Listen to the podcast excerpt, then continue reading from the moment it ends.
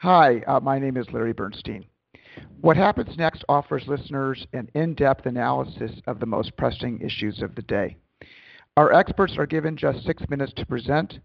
This is followed by a question and answer period for deeper engagement. I think you will find this discussion to be both informative and provocative. This program is moderated to be politically neutral. Our speakers will give their opinions, and then we will encourage you to make up your own mind. Today's session is co hosted by my dear friend Todd Benson. Todd has co hosted a number of previous programs. Uh, he is an old friend of mine from Salomon Brothers, where we started as uh, financial analysts back in 1987 together.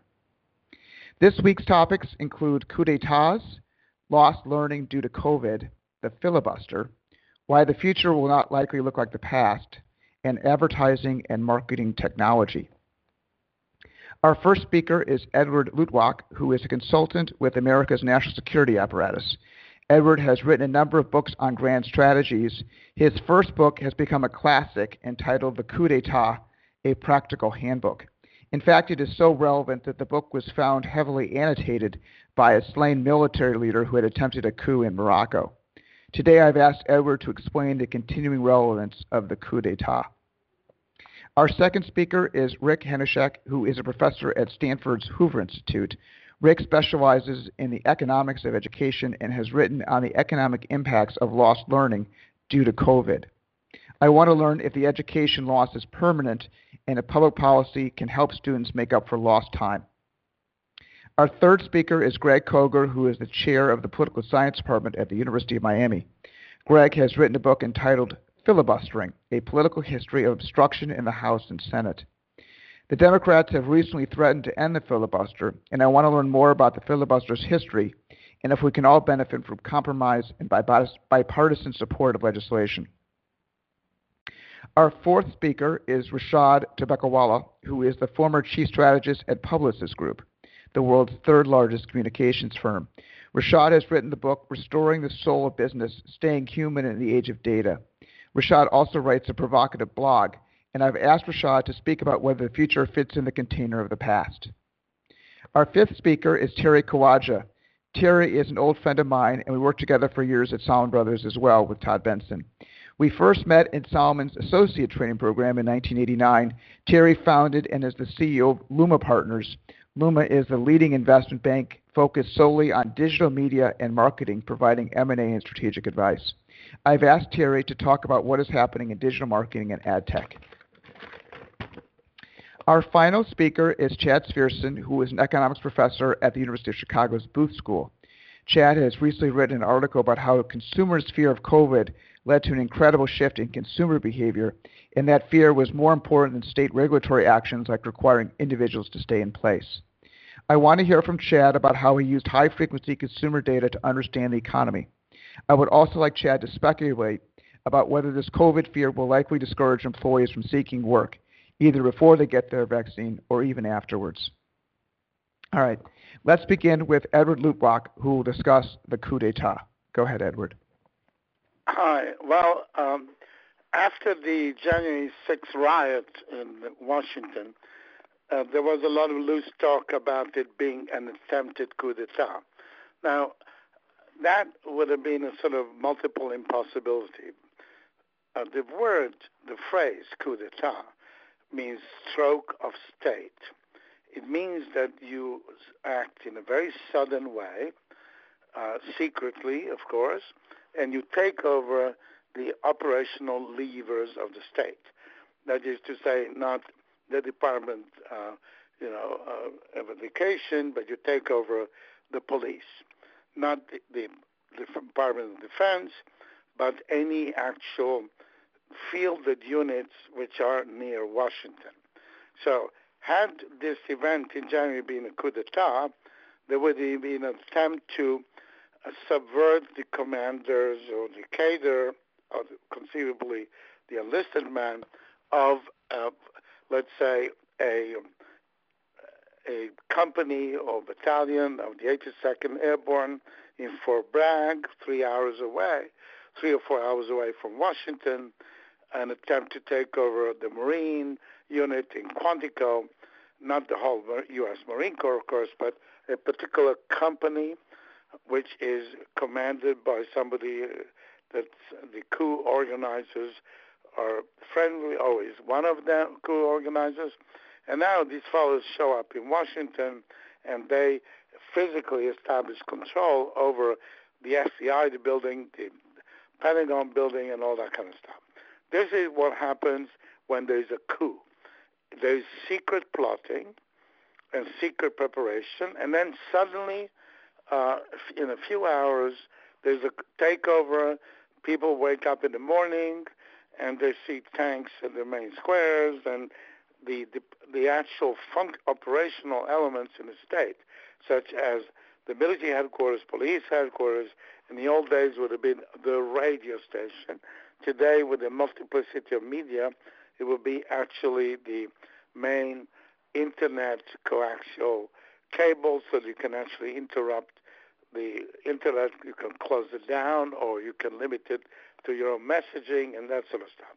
So, in other words, it's not an insurrection, it's not a riot, it's not what's happening in Burma, which is the armed forces under their appointed leaders as an organization decide to take over control of this of the state and shunt aside the, politi- the politicians or the civilians and so on.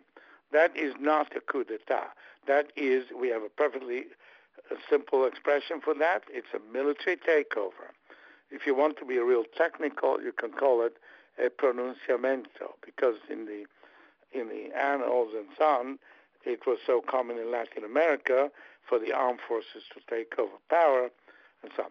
The coup is quite different. It's not the armed forces under their generals and uh, multi-star generals, admirals, and so on taking over, as happened in Burma. It's happened in many cases, but rather a group of ambitious officers, why not colonels, let's say, who take over power and they send home all the people that outrank them, who outrank them, the generals, the admirals just send them home and they take over. This happened in Korea, and I happened to be more or less around on site, and a a very intelligent, highly intelligent uh, colonel, uh, Chun Doo-hwan, who was just newly appointed brigadier general, one-star general, which in the Korean galaxy didn't mean very much because they had a big supply of two stars and three stars and four stars. So he was a mere baby general, really a colonel, with three fellow colonels. All of them had graduated uh, at the same year of the military academy, become fast friends, took over, seized control, um, accused the chief of staff of the army of having plotted the murder of Park Chung-hee, the previous president. So Park Chung-hee is murdered, and then instead of, let's say, the chairman of the Joint Chiefs, the chief of the armed forces taking over, Ministry of Defense taking over, in the turmoil of those few hours, the ambitious colonel who happened to command the National Capital Command, which was basically a brigade, right there in Seoul, in the capital city, he takes over. He denounces the people above him as being complicit, gets rid of almost all of them, not quite, and he, um, in a few months, appoints himself president, serves out the term, and then appoints another member of the conspiracy to follow him as president. Hence, Chun Doo-hwan, Roh Tae-woo, his successor. That is the real coup d'etat. And so it's and now, interesting question is that after in African independence, I mean, all these uh, colonies in Africa became independent. Very few of them had any cadre of educated people. Independence was not, uh, you know, properly prepared. They might have required another 30 years, but the British got tired of it. The French got tired of it. So basically, all these countries became independent, and they were all equipped with a president, with a parliament, with ministers, sometimes the president and the prime minister, and all of them were swept away by the not the generals, but the colonel commanding the only live unit in the capital, and got rid of everybody, appointed himself a ruler, and usually stayed for until he died. I mean, for 10, 20 years. So, African colonies become independent. Very soon they come under military rule because whatever else was missing in, in these newly created states, they all had some military force, with some inheritor of the colonial uh, power, which set up local armed forces on a small scale. They were pretty small, but not small, too small to take over power. Hence, we find all of Africa, uh, gov- I mean, not all of, but most of African countries ruled by uh, military officers who are not typically the commanding commanders in chief, uh, the generals, as it were, but rather ambitious colonels. And so the coup becomes very important during those decades. There's lots of them. There's also lots of them in the Middle East. Um, there were attempted coups, like the attempt to uh, take over power in Morocco against King Hassan II, the father of the current King Mohammed. And um, rather spectacular fashion, they sent up um, the fledgling Moroccan Air Force fighters, F-5s, the smallest aircraft you could qualify as a jet fighter. And King Hassan was coming back from from France with his royal flight, a civilian aircraft, obviously, and the Moroccan jet fighters tried to shoot it down and kill him. They failed to kill him, and uh, that turned out to be a big mistake because he landed and he there was accusations that King Hassan, this is the young King Hassan, had taken over a very popular previous king, uh, an older man, much respected, and he was accused of being a playboy and playboy and so on.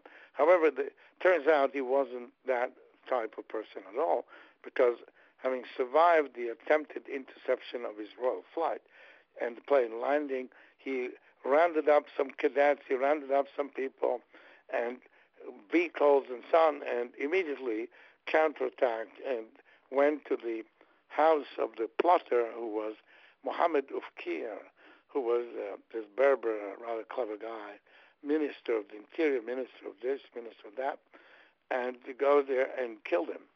Uh, when when his body fell over his desk because he was shot over it, his blood went over the French edition of my book Coup d'etat, which was published in in French and eventually in some 25 other languages. It's called Coup d'etat, a practical handbook. There's still an edition, a new one by Harvard University Press, and it is a manual on how to do a coup d'etat. It's you know useful for any of you, any listener who decides he wants to take over a country, and it's a guidebook. You know, it's a practical handbook on how to do it, and it's only um, evil reviewers who said that there really wasn't a handbook. It appears to be a handbook, but it was really a way of analyzing these uh, concocted, made up states that are not rooted in a strong political community, but which are a, the machinery of state, which was typical of these post colonial so called states, which have a name, you know, Upper Luganica or Lower Maganica, and have a capital city, they have a president, a prime minister, and so on, but in reality don't have a political community. Hence, all you need to do is to execute a coup d'etat in a rather mechanical fashion, and you take over. So uh, the uh, the friendly critic Edward, said, "Oh, it's a great handbook in case you need to take over a country," and the unfriendly ones attributed to me uh, political science purposes, even philosophical purposes, which was not the case. I was um, at that time. Edward, let me interrupt you for a second. Uh, yes. Ask some questions.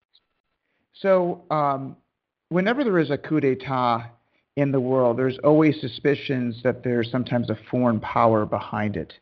Um, and you know, the United States has been accused of participating uh, either in the actual implementation or giving the green light. So I, I just I have a two-part question. One is, um, has the U.S. changed its policy in opposition to coups? Uh, mostly, I assume, because they haven't worked out well and it brought uh, bad reputational effects to the nation. Um, I'd like you to focus on two. Um, the first one being in Vietnam, where there was assassination of the then president and taken over by the military, uh, which I understand uh, Admiral Lodge uh, had given the green light to uh, through the President Kennedy. And maybe the second would be with Pinochet in Chile, uh, which might have gotten the green light from the CIA and, uh, and the Nixon administration.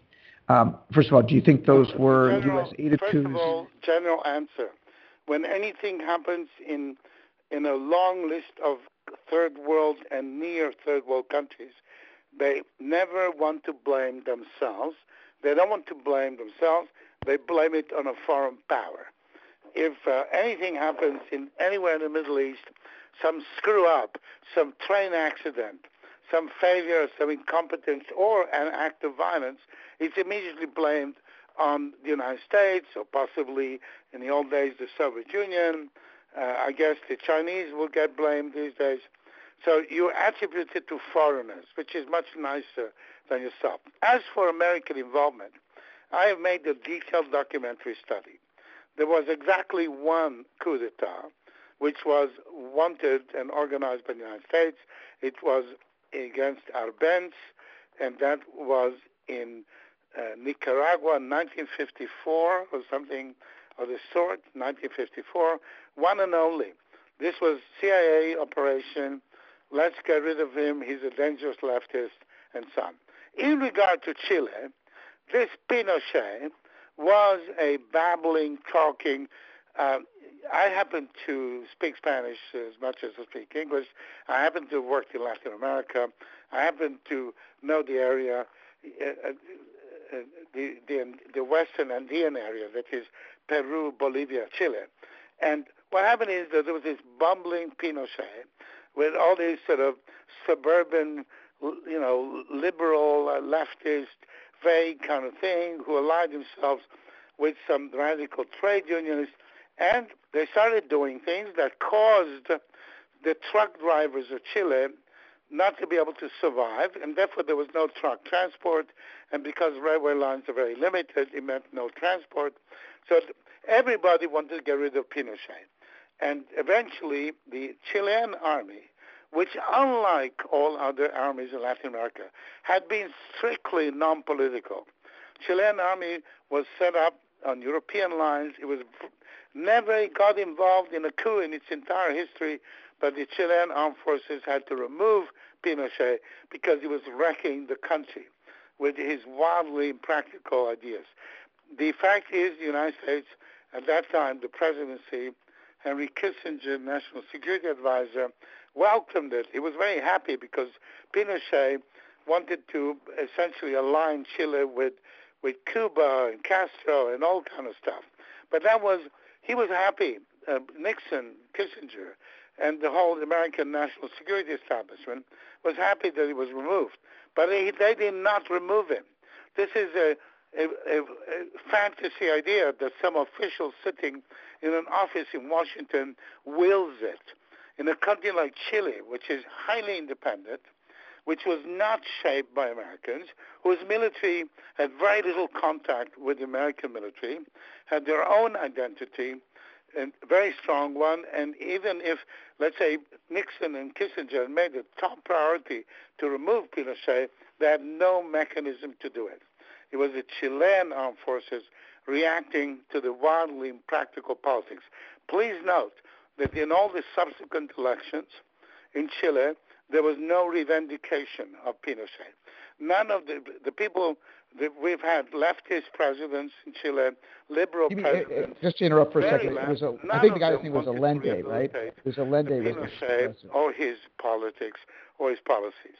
So that was a false accusation. But the more generic thing is that accusations of foreign coup, whether it's a French coup, British coup, American coup, I say these days Chinese it is usually the locals attributing evil deeds to foreigners. We are wonderful people. It is these bad foreigners who do these terrible things. Coups are very much domestic phenomena in almost all cases. I know one case where the United States may have had some encouraging role. That was in 1949, Husni al-Zaim in Syria. Possibly. Can I interrupt just for a second? uh, and ask you about um, potential for coups in, I'll call it advanced democratic nations. Um, and I, will ask two questions, one about the United States and then about France. Um, you know, Samuel Huntington wrote this book called The State and the Soldier, I think in the late 1940s. And he argued that the U.S. military has respected its constitutional role uh, completely to not interfere and engage in acts like coups. Um, do, do, you think that uh, Huntington is right? And if anything, has it gone even further in the direct direction that um, the U.S. military does respect and will always go along with the constitutional government? Well, Huntington, who is a friend of mine, by the way, Huntington's book and his general interests were broader than, much broader than uh, the issue of whether the United States is going to have a coup or not.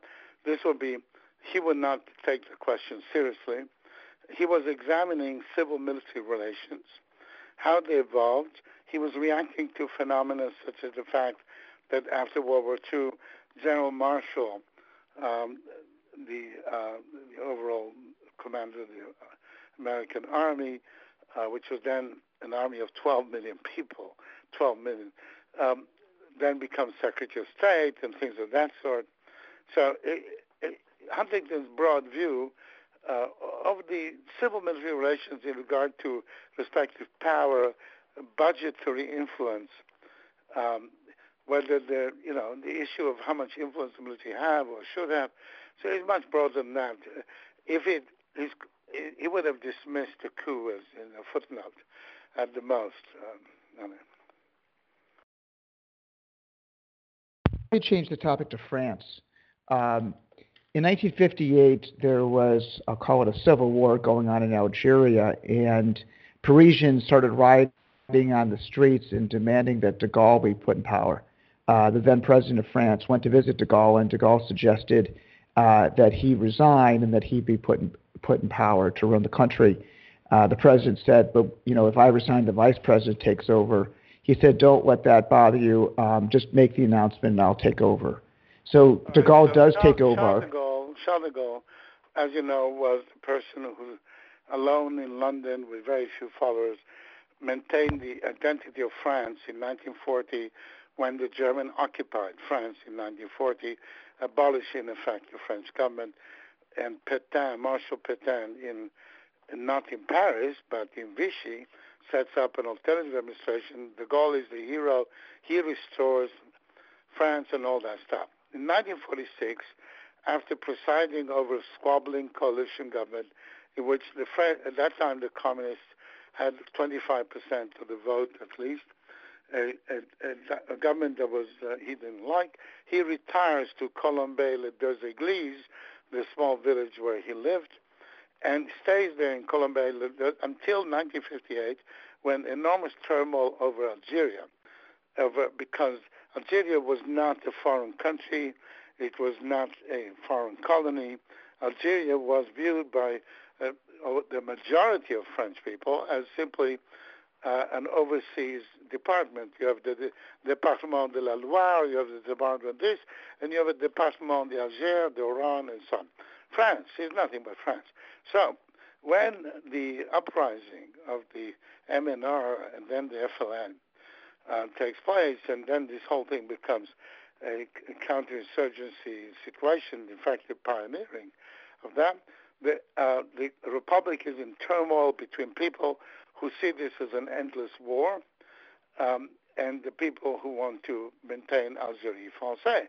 And out of this, the republic breaks, the fourth republic breaks down, and as you say, uh, de Gaulle, uh, the Gaullist party, which had always existed, and had the stalwart Gaullists who, led by people who had escaped France in 1940 to join Charles de Gaulle in London, who were dynamic, energetic, energetic people.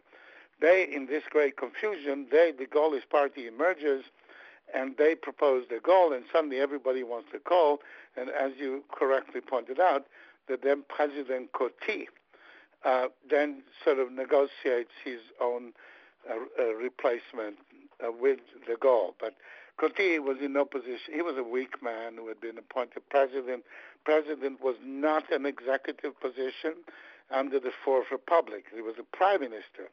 So de Gaulle, of course, takes over, and he says, "I'm taking over, and with a new constitution, which is then very quickly uh, approved by the parliament, as such as it is. And in that constitution, the presidency is no longer ceremonial, but executive with lots of power. Charles de Gaulle is the first president. After his departure, many years later, nobody wanted to restore the Fourth Republic. Nobody wanted to restore the uh, weak president prime minister system. And to this day, the French have a president which turns out to be pretty useful these days when nobody in Europe can get. In Europe, like in Israel, nobody can get an election with clear results. So everywhere there are tangled coalitions. Only the French, because they have this presidency, you know, he has 50 plus whatever the, the vote. He has the majority vote. He's a, he can set up the. This is the, de Gaulle concept of a stable presidency. That was not you know, when, coup Just to interrupt you for a second. attempted um, against de Gaulle in 1961 in, in, when he wanted to withdraw from Algeria, and these four generals persuaded the the paratroopers, the Foreign Legion paratroopers, the other paratroopers, the colonial troops, etc., etc., to they were going to grab aeroplanes, fly to Paris, land at Le Bourget, Orly, and some, and take over. And that's when de Gaulle uh, went on television and, and uh, said, my, you know, Français, Française, allez-vous sauver la patrie and all that. Go to airports, block the airplanes, reason with them, etc. So this was the coup d'etat against de Gaulle, 1961. Edward, thank you very much. Uh, we're going to go on to our second speaker now. Thank goodbye. you, Edward. Thank you. Uh, our, our second speaker is Rick Hanushek. He comes to us from Stanford's Hoover Institute uh, where he studies the economic impact of education. He'll be discussing Uh, the potential economic impacts of COVID and learning losses. Rick, please go ahead. Thanks very much, Larry. Well, everybody today is focused on schools. In the media, there's lots of attention to the schools, and it's largely on the wrong issue. The issue that the media has chosen and that the schools are happy to have discussed is entirely about what I would call the logistics of reopening schools, and we still have lots of schools that aren't reopened. What is not in any of this discussion, although some parents are starting to pay attention to it, is that there are significant learning losses with the closures of last March and the faulty reopenings throughout this entire year the significant learning losses have a real impact on the U.S., and that's what I want to talk about. Now, it's a little bit funny to talk about this right now because we don't even know the full extent of the harm that has been done. That is still coming in as we uh, speak because, for example, Los Angeles and San Francisco schools out here in California have yet to re- reopen for this school year, and there's discussion that they'll probably try to reopen in the fall.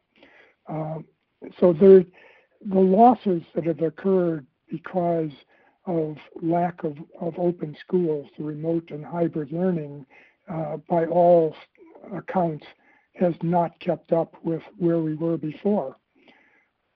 The other aspect of this that has received a little bit of attention, uh, but not sufficient, I don't think, is that the impacts of school closures have been very disproportionate. Basically, poor kids or kids whose parents have to work or aren't prepared to help them at home have lost a lot and a lot more than the average. Some kids have probably done as well or better uh, with their parents pitching in and studying on their own. But what hasn't been ever discussed uh, to any extent is the economic cost of this remote schooling. Uh, the avoidance of this discussion leads me to dub this the issue that must not be named. Um, it turns out that we are going to feel the losses of this pandemic far into the future. And the reason is, is simple. Basically, individuals um, in the labor market are rewarded according to the skills they have. Now, there's lots of variation, of course, but on average, people who know more earn more. And so the impact of having schools closed and not learning over the uh, coming over the last school year is going to follow the current kids who have been in schools throughout their careers unless we do something different. Now, I'm going to give you a few numbers that were developed with my colleague Ludger Woessmann at the University of Munich. We, in August, produced a report for the OECD, the community of wealthy nations, uh, for the G20 meetings that had occurred last November to try to get people there interested in this topic. So in August, we estimated what, what happened from March to August in countries of the world because of school closures. And we just presumed that schools would be back to their old routines in September.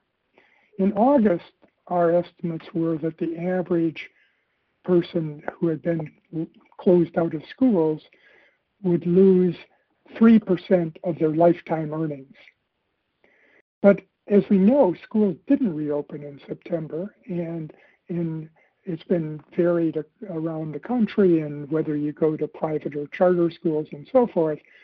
But in general, there's been a lot larger and significant losses over this last school year. So that my current estimates are that the average K to 12 student is going to face six to nine percent lower income than he or she would have earned uh, in the absence of the pandemic. And these are permanent losses. We have some evidence from various countries where there have been long closures of schools, and we see that it follows them forever. Uh, for example, Germany had a funny situation where they changed the uh, order of the school year in the 1960s, and to do that, they had short school years for cohorts that were in schools in the 1960s. If you go to the Social Security re- records for Germany now and you look at earnings histories, you can pick out that cohort because they're earning less than the people before them and after them who weren't uh, having these short school years. So these are, are things that will uh, come back to haunt all the current students. Now, there's also an impact on the nation as a whole. Um, it turns out that economic growth is a function of the skills of a nation. Uh, the skills of different countries are very closely related to the long-term economic growth rates that you see. And these skills can be uh, proxied, measured reasonably well by just some of our international tests where we can observe who knows more math uh, in one country than in another country. So what's the, what's the impact on the nation? Well, on average, uh, my current estimates are that U.S. GDP will be 3%, 3 to 4% lower every year for the remainder of this century. So put that into perspective. Um, there was a recent study, I think by the IMF, that, that suggested that the short run losses from unemployment and the disruptions of the pandemic were something like 3.3%. That's a one time loss. I'm talking about a loss each and every year throughout the century. So it's multiples of the things that make the current news. Now, these are permanent losses unless something is done to change them. There are ways that, in fact, schools can be made better. They generally follow along what we would have done, should have done before, or could have done before, but they become more uh, important that we follow them now. Um, so they have to do with using teachers better and individualizing instruction. Well, let me le- just leave you with a, a, a number uh, that will put it uh, perhaps in perspective for some people. Um, in terms of the present value of lost GDP to the U.S., uh, my current estimates are somewhere between 25 and 30 trillion dollars. Now we have roughly a 20 or 21 trillion dollar economy uh, right now, so you can think of this as uh, the losses up to today have been equivalent of sort of not doing anything for a year in the economy. So I'll leave you with that, Larry. Okay, Rick. Um, you know, in, in reading your paper, uh, you mentioned um, other examples of crisis to evaluate what happens when schools close. Um, you discussed uh, teacher strikes. Sometimes there'll be um, a natural disaster in one area, and that will close schools for a designated period of time. Um, why are uh, I wondered if if you can talk about, first of all, those other examples to give the audience a sense of how we know what it's like when schools close, is the first question. And then my second question is, you know, as a technical matter, uh, although the physical plant was closed, uh, we did educate some kids virtually. Um, and to what extent we should think about losses from a virtual education versus from an in-person education? Sure. Um, those are um, good questions. Uh, so there's the examples of things like uh, strikes. Um, just uh, the previous speaker talked about all the coups in uh, Latin America. Well, the other thing that Latin America is famous for is long-term labor strikes. And so there have been long-term strikes in Argentina that then show up in future earnings of kids that didn't have schooling when the teachers were out on strike. And so we have a number of those examples. None of them are perfect because, as your second question suggests, today we have some technology that can be used to try to ameliorate the problems of not having schools open. And we've tried to do that, and in some places we've done uh, a pretty good job of it, but not enough places.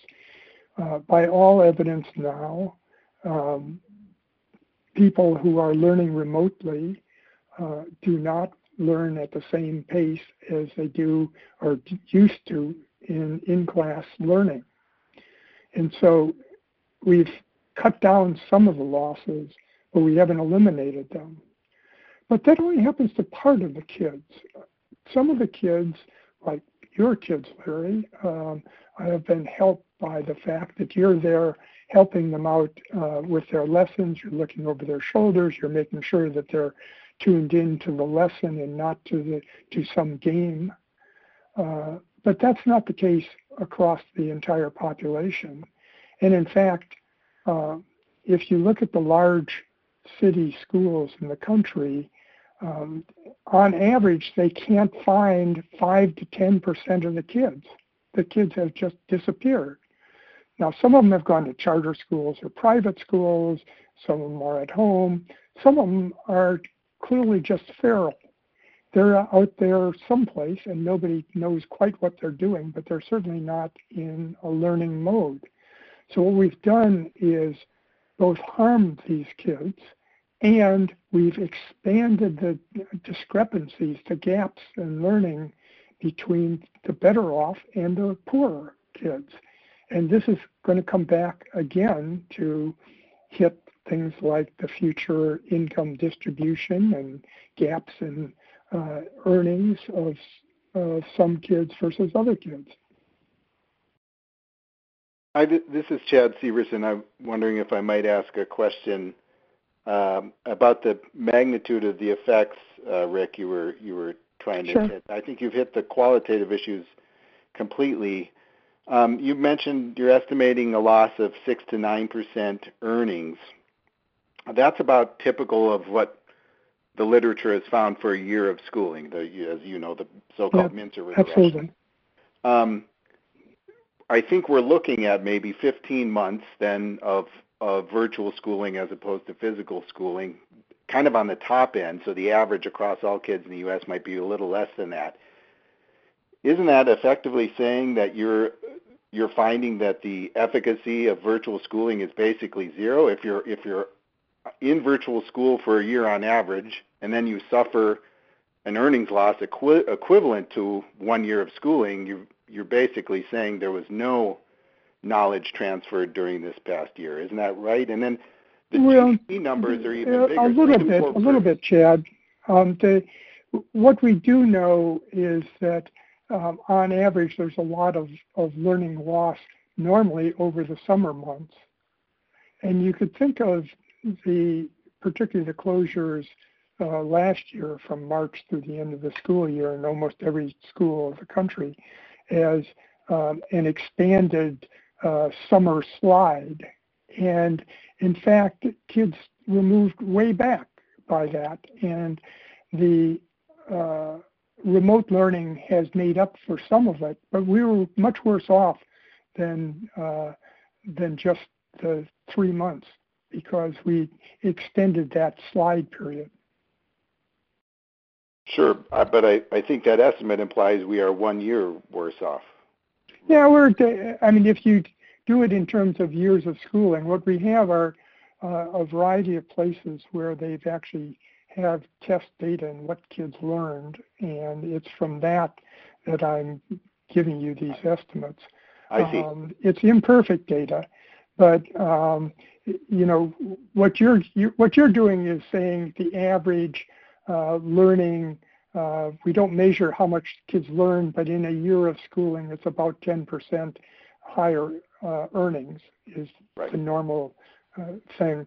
Um, what I've been doing is sort of saying, well, the the old relationship between years of schooling and how you count it uh, over the year is sort of broken by this whole experience, and um, there is some uncertainty in the estimates I've given you.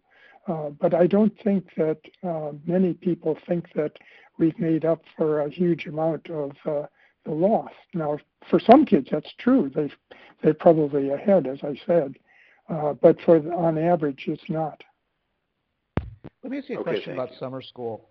Um, you know, you know, as a nation, we generally take the summer off.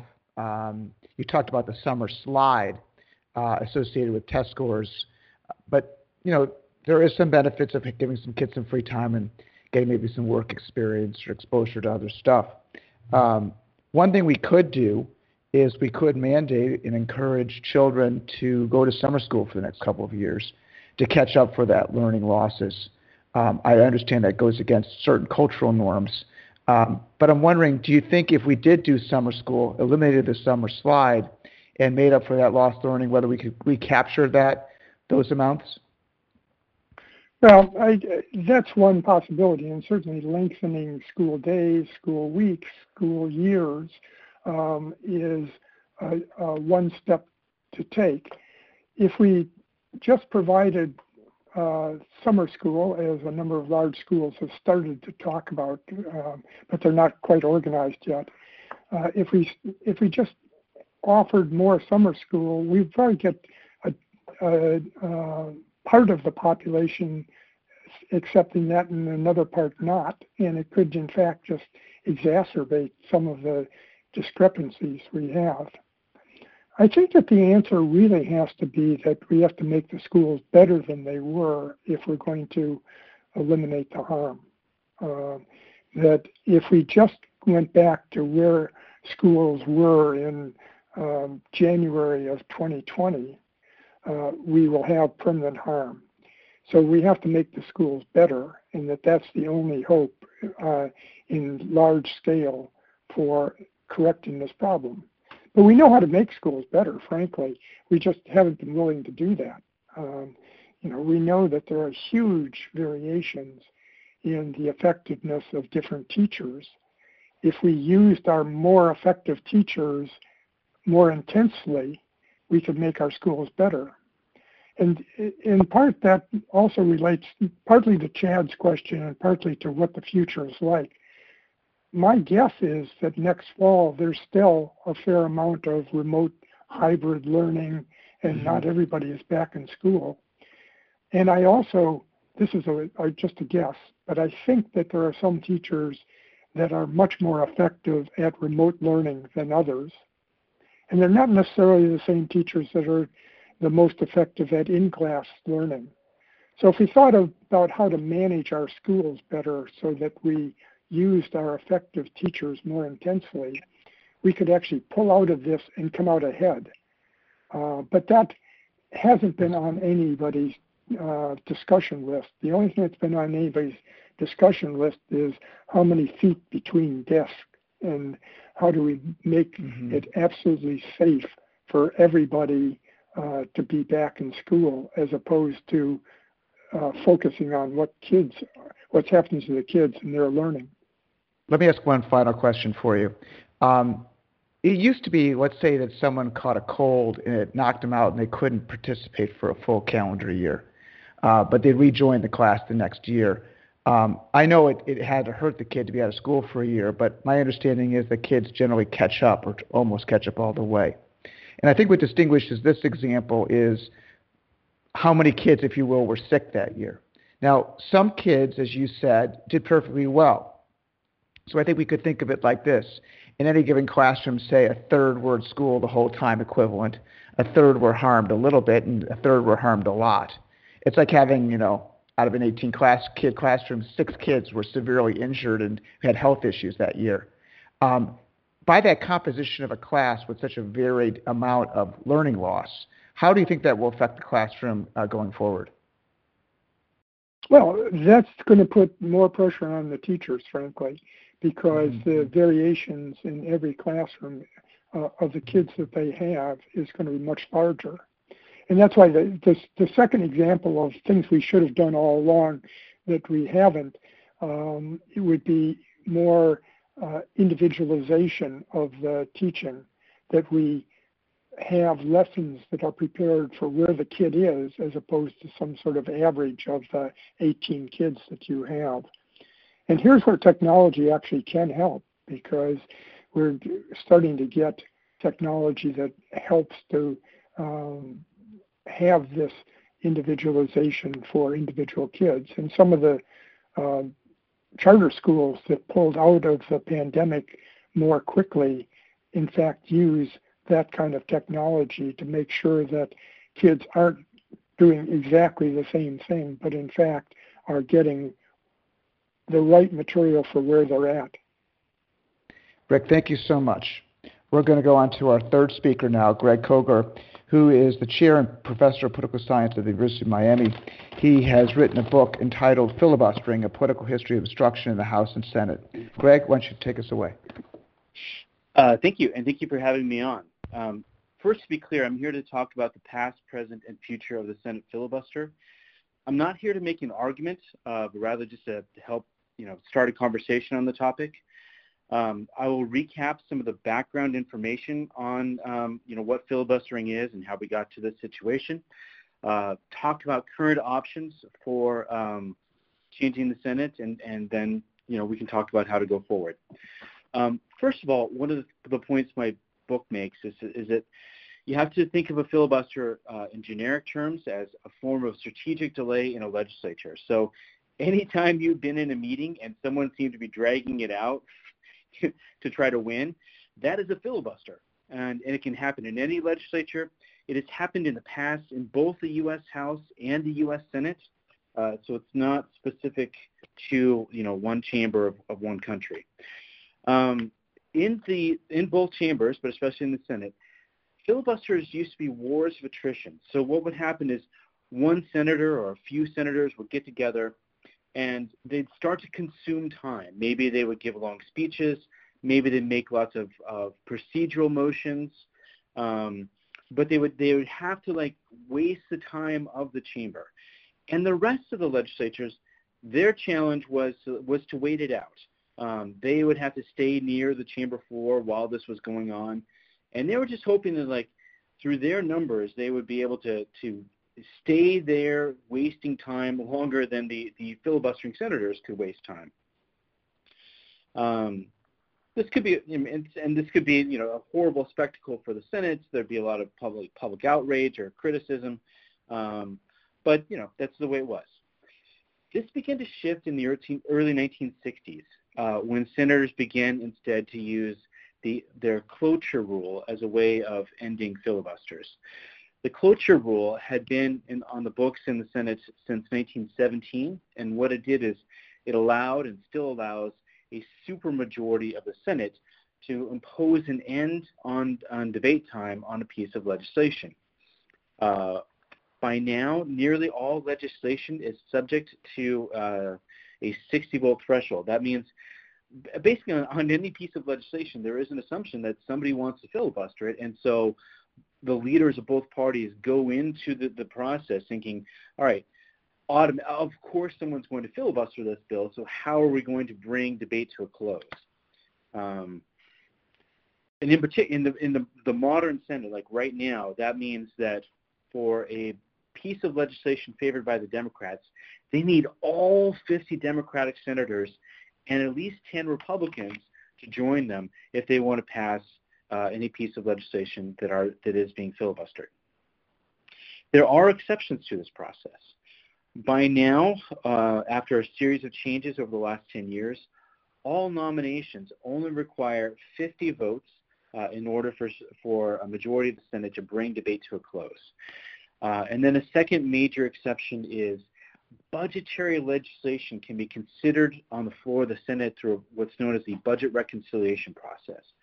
This is what was used to pass the Trump tax cuts in 2017.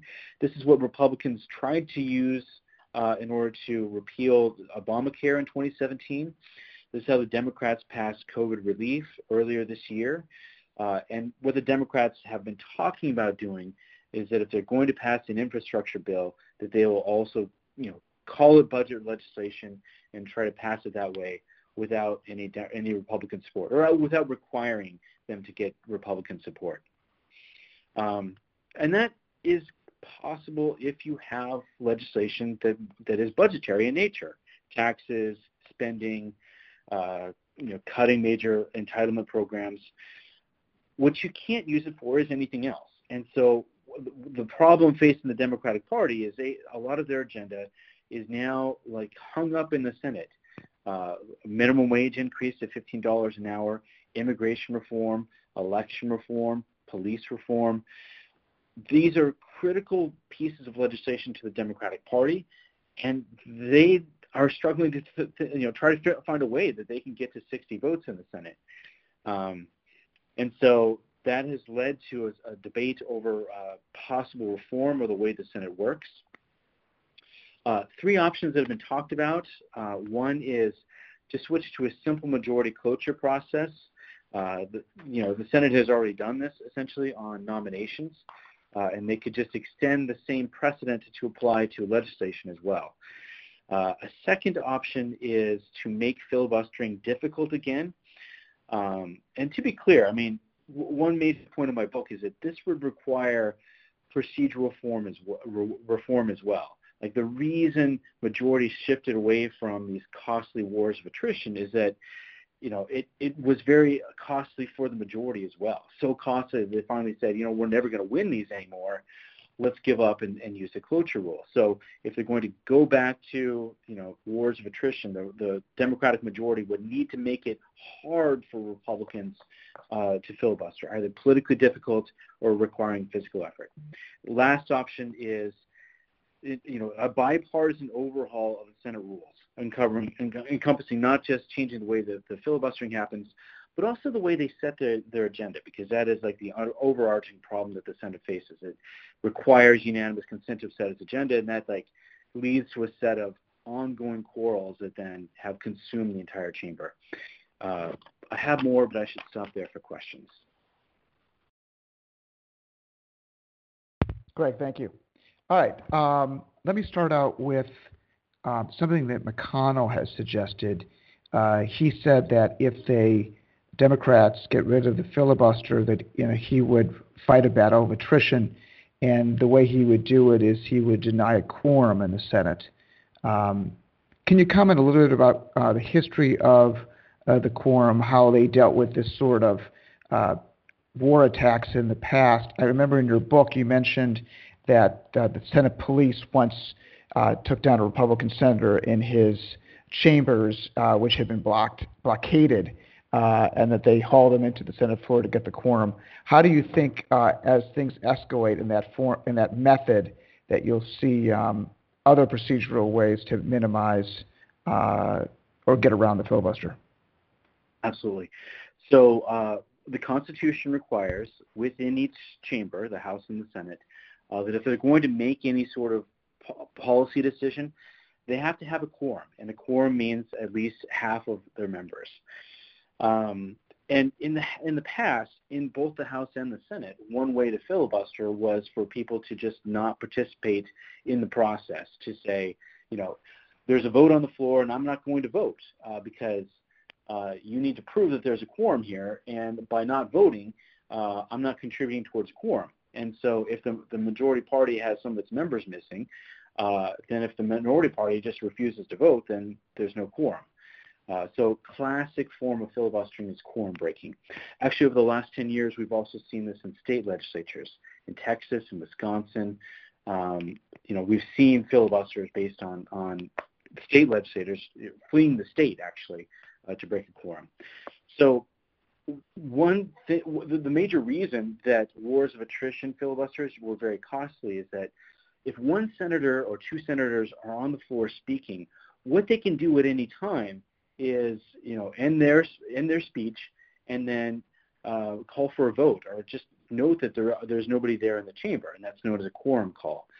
And in order for anything to happen next, then then the, the, the rest of the Senate has to show up and prove that there is in fact a quorum uh, present. So what Senator McConnell is saying is that you know if if you know the Democrats are going to do this, then what one Republican can just you know note that there's there's there isn't a quorum in the chamber or make you know call for some sort of roll call vote, um, and then force all 50 Senate Democrats to come to the floor of the chamber and prove that they are in fact there uh, and ready to do business.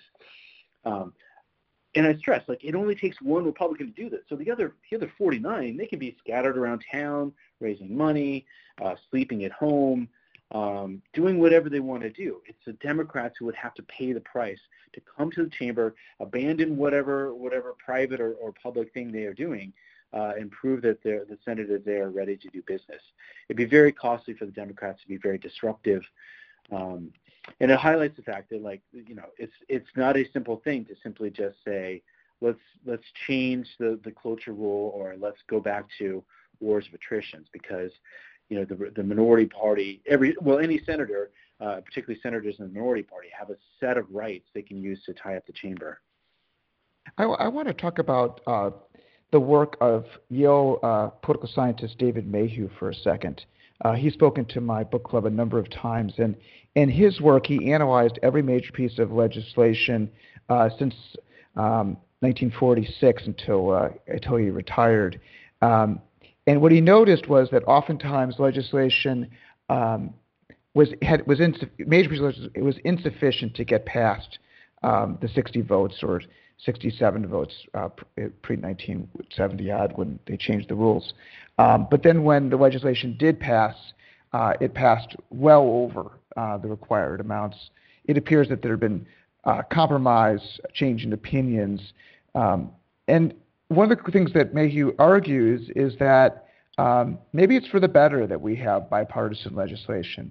Uh, maybe it's better that we have supermajorities that finally do pass major legislation. And um, what front counter to that was uh, Dodd Frank and Obamacare had no Republican votes and were major pieces of legislation, and I'm not sure that was all for the better to pass it in that way. How do you think about uh, holistically whether or not we should encourage bipartisan compromise legislation that gets supermajority votes instead of strict partisan lines? Yeah. So, I, I mean, I think, oh, so I would definitely think that yes, bipartisan legislation is better than strictly partisan.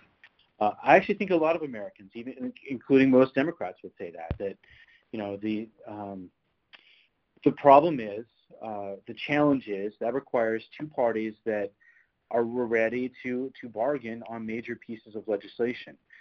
And traditionally, you know, and it, you know, over the time period that uh, Dr. Mayhew, who of course is you know one of my heroes, well, the, the period he was looking at, you had a lot of variation within the Republican and Democratic coalitions. So that there, you know, it wasn't an oxymoron to say that there were liberal Republicans or conservative Democrats. And so, you know, it was it was quite conceivable uh, that there were always people on the opposing party that w- who could easily come over and join a coalition to pass legislation. And so, a lot of times, what that what that would lead to is, um, you know, some bipartisan negotiations uh, and um, you know come together with a deal that didn't expose uh, the most you know conservative Democrats or the most liberal Republicans politically, um, and and allow the, the most you know allow those moderates to come over from the minority party and join in popular legislation. And and yes, what you often saw then were these broad coalitions solving big problems. But it takes a spirit of bipartisan cooperation. And with the, what the Democrats it also takes time you know, um, certain pieces of legislation would sometimes take 10 years or more to pass uh, to gather that, I'll call it popular support that would allow for a supermajority to pass.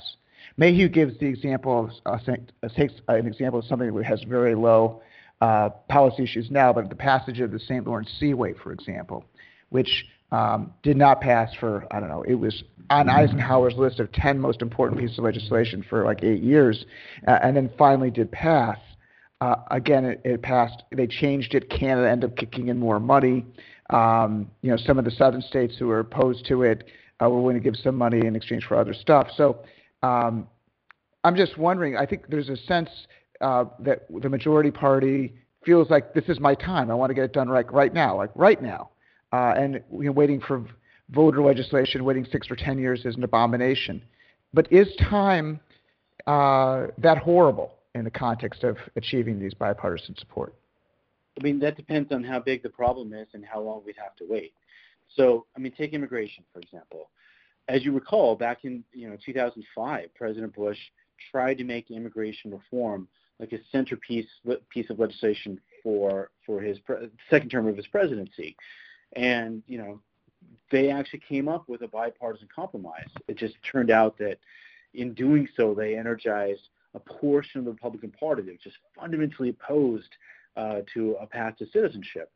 And that has then become like a dominant part of the politics of immigration, uh, especially within the Republican Party, until we got to a point where no Republican is willing to sit down and bargain on that topic for fear that he or she will then be permanently tagged as as someone who, you know, is soft on immigration, who like is you know benefiting the illegals, et cetera, et cetera. And so th- it's a huge policy problem that has now been sitting awkwardly on the national policy agenda for 16 years.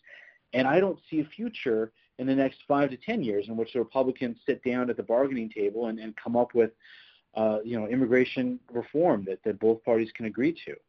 So the question is like, do we just stay the way we are, or do we have one party that tries to push through its own preferences uh, without bipartisan cooperation? It's like that is the choice that we're facing across a series of issues.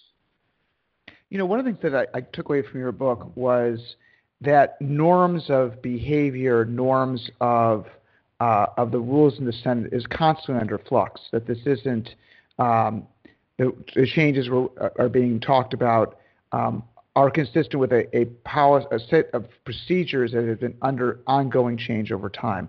How do you think about the filibuster in the context of historical uh, procedural norms in the Senate? I mean, as you say, like I think of the, the, the rules of a chamber as tools that people use to achieve the goals that they want, where the, the, the goals are, you know, fair terms of debate, but then also, you know, passing legislation that solves problems. The rules are there to serve a purpose, and if they are not serving that purpose, then you change the rules so that you get the outcomes that you want. And I, I don't think they have a lot of value in and of themselves. So when people talk about like, you know, there's a realistic debate to be had about the filibuster on both sides, pros and cons. But like, I don't care, you know, about history. I don't care that it's been around for a long time by itself. Um, so I do have a very so I have a very utilitarian approach towards understanding the role of rules in this process. Greg, thank you very much. Our next right, speaker is Rishad Tobaccowala. Uh, he is the former Chief Growth Officer and Chief Strategist at Publicis Group. Uh, he's going to talk about why the future doesn't fit in the containers of the past. Rishad, please go ahead. Perfect. Uh, the future doesn't fit in the containers of the past. Um, can also be stated as how we all need to reinvent, reimagine, and rethink. Um, why do I say that the future doesn't fit in the containers of the past?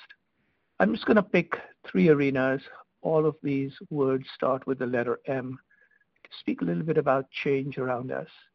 Uh, one of them is media, the other one is markets and money, and the third one is mindsets. So let's look at media in the containers of the past. There was a time, and there still is a time, where most of media we consumed fit in containers called compact discs or DVDs or newspapers or magazines. And as we know, increasingly they've all been unbundled down to individual scenes, songs, and articles, all digitized, streamlined, and available for remixing, reposting, resharing.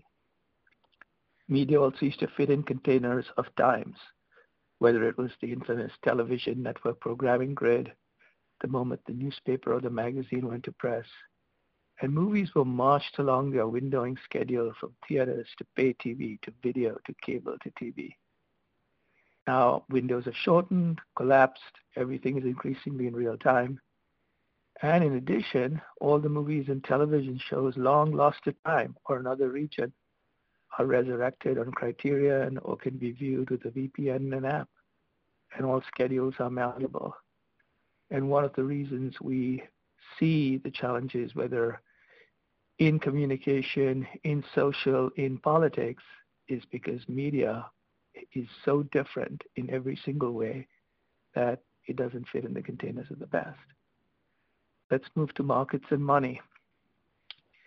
The Miami Heat Arena will soon be renamed for a company that most of us don't know called FTX, which allows for 24 hour trading globally of many instruments and is creating new markets and new instruments as we speak. Uh, we are obviously living in an age where cryptocurrencies and blockchain, which most people disdain, disdained in the past, still disdain today, is reconfiguring the future of transaction, store of value, and exchange. While Bloomberg is important, so is Wall Street bets and StockTwits, and maybe the revolution will be on Robinhood. Insurance is no longer priced the old way, it's priced by the mile. Ownership of everything is fractionalized and tokenized. Coinbase is more valuable than Goldman Sachs. Among young people, debit is the new credit, and it's the next generation of striped squares, Affirms, and afterpays basically show. So that's the second big thing, which is Markets, which we do business with, and money with which we communicate with markets is also changing and doesn't fit anywhere close to what we all grew up with. And then the third container is really us. And by us, I mean many of us are on the older side of 45 or 50 or even older. And most of us and most managers are baby boomers, and our mindsets may also be containers of the past if you think about millennials who are a generation or two removed from the average age of most leaders in non-tech companies, so tech companies are the only place where this doesn't work, but in non-tech companies, they've grown up in a completely different environment that we may have and one that is more aligned with the future than what our roots were. So for instance, they grew up multi-ethnic, where the U.S. next year will turn Caucasian minority for under 18 years old. We don't have to wait till 2045. It's happening next year for under 18. They grew up digital, and digital isn't even Facebook and Google. You've got to hang out at Discord and Twitch and TikTok and try to even figure out what's going on. Unlike many of us, they expect to do worse than their parents, and they've seen 9 11, the Great Recession, COVID, and the rise of Uber and TaskRabbits. And many of them will tell you that they believe that the future of work is gig, and as a result, in addition to skill building, they have to build social standing, brand, and speed. And they will tell you that they operate as companies of one in real time. And surprisingly, they are the ones forcing companies to become more purpose and meaning driven, much more than BlackRock and Larry Finkel and everybody else. But it's just not the mindsets of millennials that need to be revisited. We may also need to revisit our own mindsets as we see ourselves in older people. So someone who's healthy at 50 is expected to enjoy another 30 years of good health. And people over 50 now control 70% of wealth in the United States. So 70% of the wealth being controlled by people who are going to live 30 years or more. And COVID has shown that all of us can also have massive new behaviors. And so a lot of businesses are giving short shrift to older people where the money and reinvention might actually be. So you take all of these trends, and they've been accelerated, accentuated, and amplified by this little thing called COVID 19. And when I hear words like the new normal, or I hear words like restarting, I want to tell people, you know, something, I don't know what world you're living in. If you take the entire world and shake it with a health, financial, and social crisis, for at least a year and a half in the Western world and maybe three to four years in emerging economies, you do not get back to a new normal. You do not restart. You prepare for a new strange. And as a result, I would sort of end by saying that we should be thinking of ourselves in the midst of a great reinvention and a great rewiring, which had already begun because of globalization, demographic shifts, and technology. And now we have the multi year trauma of COVID 19. And a suggestion that I share with folks is like a five step plan. And the first one is to understand how ourselves and people we serve or sell or work with or teach have changed and what they will start, stop, or continue to do. The second really is to commit to continuous learning in a world where the half life of knowledge and behavior is increasingly shortening. Uh, deliberate practice and continuous improvement are probably key. The third is to imagine the exact opposite of what we believe. And this is a little difficult because as we get more senior, we surround ourselves with either people who are like us, or we have algorithmic social media, or we have people unwilling to tell us the truth. And so we begin to believe that our flatulence smells like Chanel 5, which it doesn't. And also, the fourth is to remember that the future comes from the slime and comes from the outside. It comes from beneath us or besides us, but not within us, which is why IBM didn't see Microsoft, Gillette did not see Dollar Shave Club, GM and Ford missed Uber and Tesla. So in end, the future doesn't fit in the containers of the past, uh, and we just got to make sure that our mindsets are not such a container. Thanks.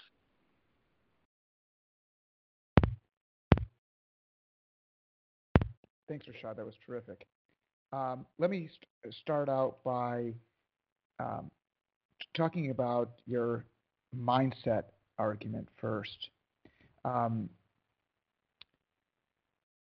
it's interesting that uh, in your book you talk about the fact that know, we have data and the data consumes us and it leads managers down one route, but there's the, the soul of the business, the or organic nature of relationships, which are also very important. And you encouraged um, more direct relationship between management and, and, its customers. And it's and you wanted to you, you gave the example of, of United Airlines giving out giving out tickets to go visit all your clients. Uh, we've just been in a year where we haven't been in physical uh, a physical place with your clients. We haven't seen our customers. We've seen them virtually, but we haven't had drinks with them, uh, and we haven't really listened to them as well as we should have. How do you think about when we do reopening, uh, whether or not we will go out uh, and touch our clients and understand their needs, or do you think uh, the virtual experience has been has been a real life experience that we, we have been able to understand uh, our customers? So the, the answer is it obviously will depend on the customer, the country, and the industry we're in. But what I believe will happen is we're going to spend our times as managers across allocating our time, including our physical presence, across four different venues, not two, which is what people used to think office and home. The future of hybrid is not office and home. That's only for people who have no imagination uh, it's actually going to be four places. One will be the home. The office will increasingly be a museum. It'll be an artifact where the headquarters will be where people go to get indoctrinated and see old memorabilia and where some old senior people roost. The other two places, which is going to be where you're going to interact a lot with clients, is neither the office nor home, um, and it may not even be their office. It'll be at events, including, you know, there are companies like Automattic where all their employees work from home 12 weeks a year or 12 weeks a quarter, and one week they all gather at an exotic location and get together, where they also meet clients and they learn stuff. And then the fourth place will basically be a third place, which is not necessarily a Starbucks, a WeWork or a Regus or other places. So every industry will allocate across the board, but my sense is business travel will return. But if you look at the airlines, most of them are anticipating for the next three to five years, returning at about 60 to 70 to 75 percent of what it was. So I do know that having recently been completely vaccinated and taken my first business, not business trip, first trip after a year and a week, um, I kind of was wondering why I was spending so much time moving physical meat around. I mean, in your book, you talked about the fact that just one sec, Todd. You talked about the fact that you used to be on the road, like doing hundreds of business trips a year. Um, is that? Do you regret that now? Do you think it was a mistake? Absolutely, absolutely. And the other thing is, I've at least found that obviously I'm fortunate in that like I my job doesn't require me to be physically at a place of work. Uh, not everybody has that opportunity, but and I'm senior, so I don't necessarily have to be indoctrinated and trained, uh, which is a disadvantage, which is hard to do. But with that, I have found, for instance, I'm far not only far more productive, but the people I help find it much easier, and I can basically serve the world from my room in Chicago, literally. And I kind of wonder, like literally, when people ask me now to come and speak at a place, I say, why do you want me to spend six hours coming to speak for an hour and coming back? What is the point? So I think what will happen is experience and relationship building will go in person. Content will become virtual. Todd, go ahead. I can say that's interesting. Rishad, uh, I'm curious basically just like what have been the things that have surprised you? I know you're one that's kind of a big thinker and thinks about a lot of you know, kind of kind of kind of possibilities, but if we've if we've come through this past year, what are the things that have you know kind of surprised even you? There's a lot of things that have su- surprised me, but I think the uh, the biggest surprise to me of almost anything is that many folks have truly uh, there's a big divide between what we say at work or we say as management and what actually is happening in companies, which is we, most people are using this opportunity to rethink their entire lives, literally. Um, you know, if you just look at, for instance, in many companies, let's look at Starbucks management. You'll see amazing turnover in the senior roles at Starbucks management, and it's just not just let's say the you know the COO who went on to become the CEO of uh, Boots Walgreens. There's massive across companies because a lot of people have basically begun to understand that life is fragile and it ends. And a lot of people, young, medium, and old, are redefining how they're going to spend their next 10, 20, 30 years. And we are talking about it, but work doesn't actually address that as much. Interesting. And what about like some of like like what are some of the things that basically that you're thinking about that are you know, kind of what I'd say basically kind of like some of your out there theories about things, or you know some of the second order things or things that you know that that people you know should think about and probably aren't giving enough attention to right now. So the the ones I basically I basically think about is this way. I I the exercise I I suggest to everyone, and again it depends on who you are, where you are, and what you're doing. So there's not one answer, but the exercise that I suggest to people, which then leads to radical thinking, is the following. Number one is just think about one or two industries that you indulge with and how they have most dramatically changed. So for most of us, it might be, you know, restaurants or it might be travel, whatever it is around you. Uh, just think about that. Then, then, then, then think about your own whatever you do, whether you're a teacher, how all of that has changed. And just keep that to the side and, and then ask yourself this.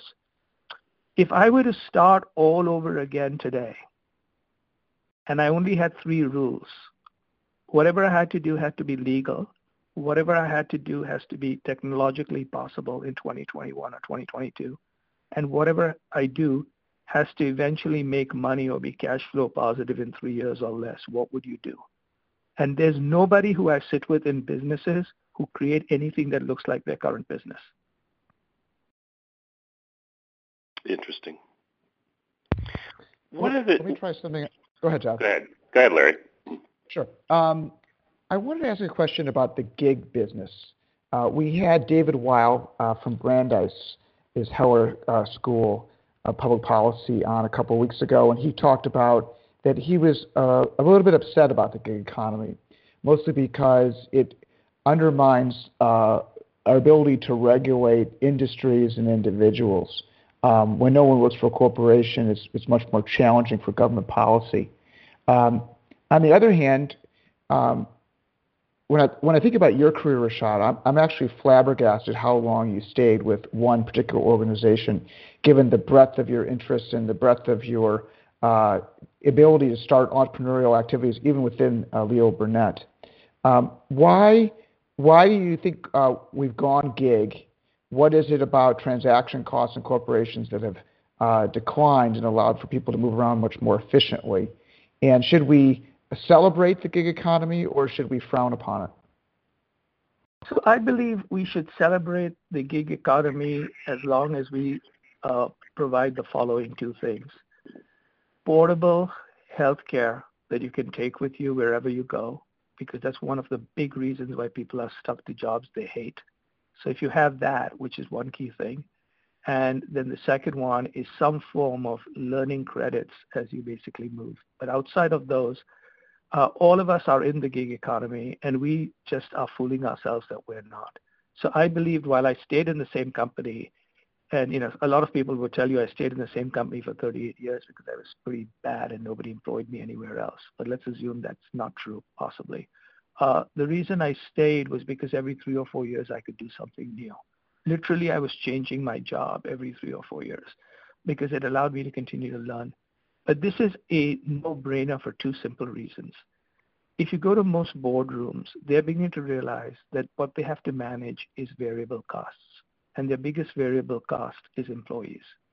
And post COVID 19, they've figured out how to basically extract or get or connect with employees anywhere in the world in real time, even within their own organization.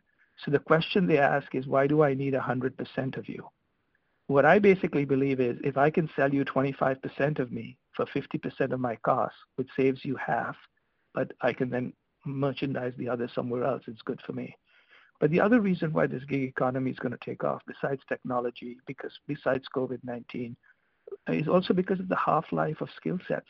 Things are moving so fast that even within a technology company, they replace so many of their engineers every six, seven years. And therefore, unless you have the continuous education and healthcare, which are the two things you need, um, it won't basically sort of happen. So I think actually gig economy is actually very good because it gives you a lot of flexibility and plug and play. But right now we are limited. Uh, a, because obviously current rules and regulations. You know, the biggest problem we have, and even I heard the earlier talks, etc., is all of us, including our leadership and everybody else, are fixated on a world that doesn't exist.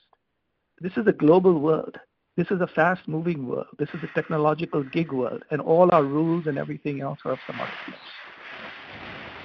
Interesting. Rishad, actually, uh, kind of along those lines, how how do you think about you know kind of one of I guess one one thing that's been observed to me is that basically that work from home is a work from home is an existential threat to the white collared um, you know kind of middle class and that the end state of work from home is work from Mumbai, work from Delhi, work from Cebu City, you know, kind of, you know, basically like the offshoring or basically the what I call the Accentureization of, of, of the world. Do you see it that way, or do you, or do you have a different take on it? So I see it as a double-edged sword. That clearly happens to be one of those things. What it basically does, which is why my whole emphasis on education and working, you know, with machines, is and in the nature of my book also, is that there are two parts of what we do. There's parts of what we do in our world, which is spreadsheet based, right? It's about data, decision making, numerical driven logic. The other part of it is story based. It's storytelling, culture, environment, human contact, etc. I believe that any job that is lot, very spreadsheet based or very repetitive will basically be offshore, outsourced, or near sourced. So what's very important is to a learn skill sets that allow you to connect in different ways that it cannot be done there. But on the other hand, also to learn new skill sets because the other one is when you begin to see some of the caliber of people all over the world and the emphasis that they have on education, it is pretty scary even in that space. So it is a double-edged sword. And you know, this was a piece that I wrote, which was very popular, which is something called "The Future of Work," where I sort of explain this, uh, which has been now being read by a lot of folks, and people can see it at rishad.substack.com. Uh, thank you very much, Rishad. Uh, we're going to go to Terry Kawaja next. Terry uh, worked with me at Salomon, but since then has founded and become CEO of Luma Partners, an investment bank focused on digital media and marketing. Go ahead, Terry. Thanks, Larry. Um, so, advertising technology, or ad tech as it's known, occupies an esoteric corner of the B2B world that usually doesn't get much attention. Companies like the Trade Desk, Magnite, Pubmatic, Roku, Unity, Digital Turbine, Viant, and AppLovin, that's right, I said AppLovin, are hardly household names, and yet these eight stocks sport a combined market cap of $150 billion, over twice the value of the top five ad agency holding companies. It turns out these companies are foundational to the operation and monetization of the internet. Subscription models are not an option for the vast majority of publishers, which rely instead on advertising revenue to support their content businesses, including journalism. The numbers at stake are substantial.